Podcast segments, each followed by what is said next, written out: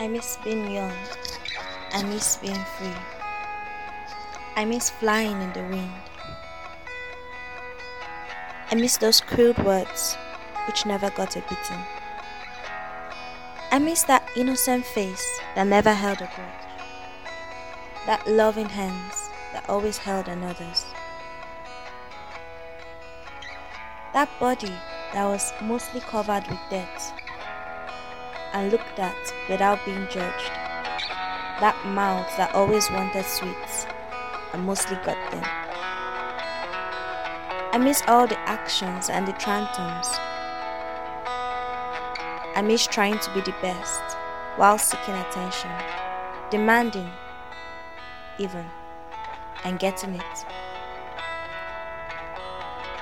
I miss feeling on top of the world. I miss just sitting on a swing at ease without any care for the world.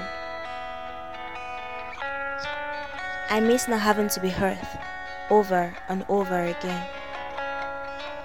I miss forgiving over a box of chocolate. I miss not having to give anyone my heart. I miss being fragile and yet strong at the same time. When I look back and wonder where that child in me went, I would say years into the future. I miss the sweetness when things are bitter. I miss all the love and attention, and mostly, I miss myself.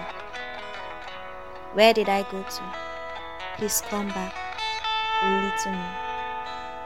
Hi, everyone, and welcome back once again to 370 Degrees.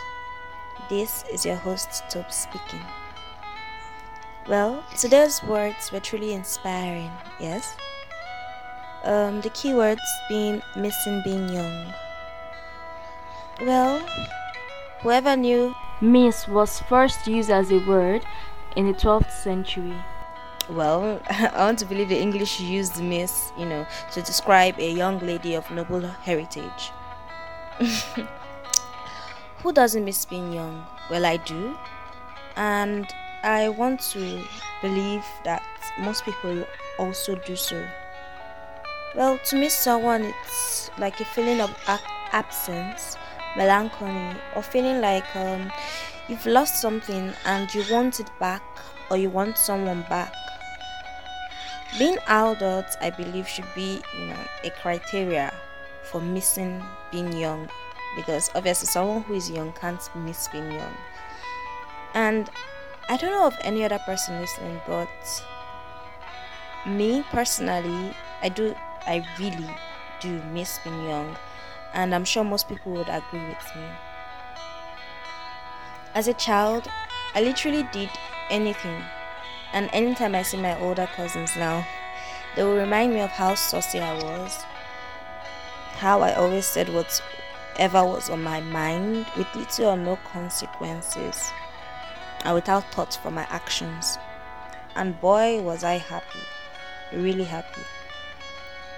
Being young was such a good thing, and being old is not bad though. I'm not complaining. After all, human beings evolve and you know change, grow up. But I'm sure that most children wish they could grow up. That's what they think. When they were ch- children or when you know me i was a child i agree. But you know children in general when they're children they wish they could grow up faster and become adults not knowing what is lying in store for them. And when you try to warn them they just go poof, poof, poof. well being young uh, most children eat sweets a lot and i did a lot. And they do that without thinking of how their teeth would turn out and without their mothers knowing, of course, because most mothers wouldn't want their children to be eating sweets all the time. Especially because they did not brush their teeth. I mean, it's such a hassle to get a child to brush their teeth, especially at night. It's like climbing Mount Kilimanjaro for mothers. And children really do things, you know, without air from the society or disapproval and as an adult now you can't and I'm not really sure any sensible adult would want to do that because they would be scared or, you know, want, won't want to really face reproach from society, especially in an African society, because it most times leads to question about your upbringing and the sort of parents you have. Now, back to being a child. Well, most children are happy, they are free, especially when their needs are met and they are loved by their parents, by members of society. They love back in return, they never hold grudges, even when you annoy them or beat them or do something bad to them. Most times they bounce back in love, really, so far you show love to them as you should. And so far you palliate them, you just see them, you know, coming back to you with their love. That is one of the charms of children and why people really love children. Although my heart does go out to those without parents or who had no love growing up. I mean, I don't really get how one would birth a child without loving him or her. It really eludes me. I mean, and it's sometimes make the child to grow up cold, you know, without love and so. Uh, I don't know how to explain, just so different from people who have been loved. But sometimes, some children who have experienced that don't, and that is a great achievement for them, I would say. Because you can't really give what you don't have. So please, if you do see a child that hasn't got love to receive, it would be really nice if you show just a bit of affection at least with the thoughts in mind that okay this child won't grow up you know adding to the scourge of the society because it will really go a long way in their life. And i'm sure you know as children you remember those such little gestures growing up like maybe when someone patted your head or at least gave you something for doing something good. It makes you remember that oh yeah you were loved when you were young or you were at least thought about when you were young. Well another thing about children is that they're really innocent well most of them. And they're gifts from god. And there are some that act like the devil's spawn. Like seriously they're so naughty unsettling annoying i guess. And they go from place to place jumping up and down and you know just so you can't catch them. Like they are all over the place. Well i suppose i was like that when i was young given my nature. Well they are just so free they don't cling to earth but you know as grown up sometimes chocolate is not just enough as a comfort food during a breakup, for instance. I mean, when a guy breaks up with you, most people I see cling to, you know, things that make them comfortable to clear off the hurt, like comfort food, like chocolate for women. And, well, they just don't really feel that much, um, that much comforted by it. So, unlike children, I mean, if you give them something they really want, like a toy, chocolate, or something, they just bounce back up. While adults would feel the pain and, you know, because they are more sensitive. Well, being an adult, especially not a strong one, some hurts could actually knock you down into the depths of despair or the abyss of darkness. As Winx Club will say. I remember watching Winx Club, of course, as a child. so interesting. Okay, but um, you know, it could drag you up to you know the worst place you can find yourself when some situations occur. But as a child, you could bounce right back up. Well, I also remember throwing what Nigerians would call banga when I was young, and right now I dare not. And boy, it was really fun then. Uh, but now I can't because most African society, especially in Nigeria, would not expect a grown up to throw banga. I mean, they find it childish and obviously they'll look at you like what are you doing? My adventures as a child was really wild. I mean, I remember when children, especially the guys, you know, they would grind chalk and put it inside paper or tissue and then light it. Or sometimes not light it, and then they, they just puff it like imitating a cigarette. I mean, it was hilarious. I mean, to a seven year old, it was really funny because they knew nothing better than what was shown on the TV screen. And as I look back to those memories, I really find that doing that was really silly and unhealthy. But for what it was worth, it was really fun.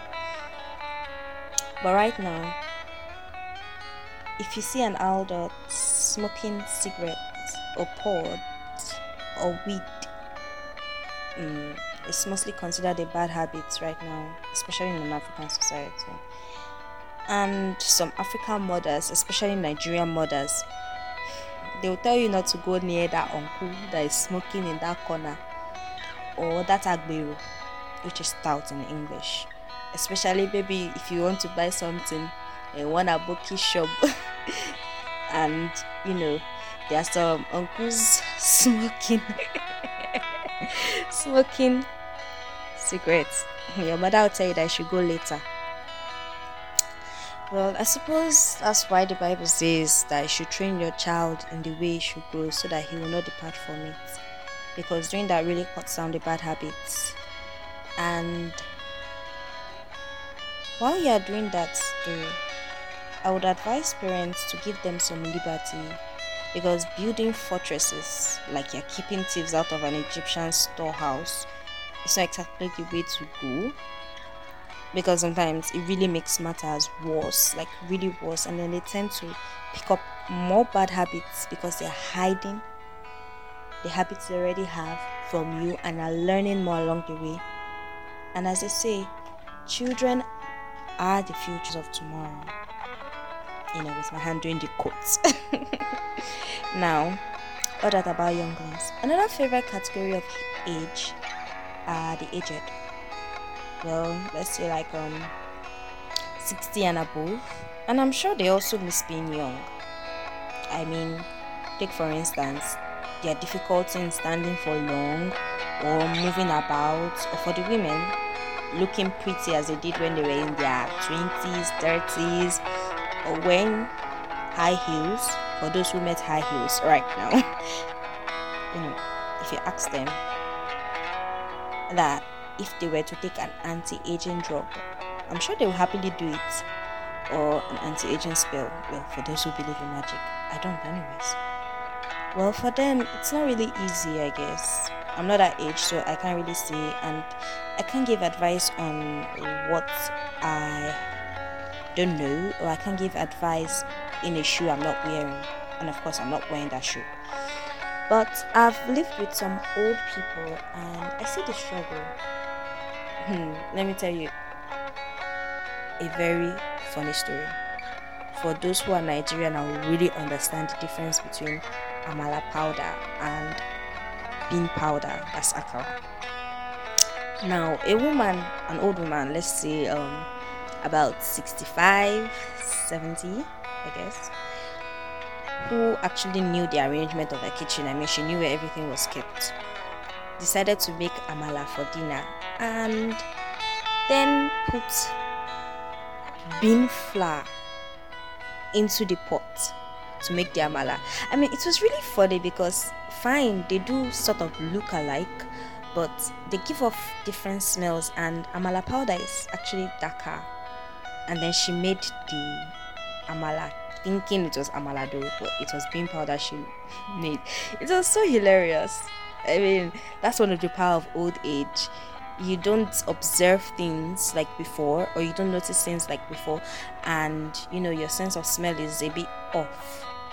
And then she got angry because she forgot. I mean, although it was real funny to the rest of the people who were there.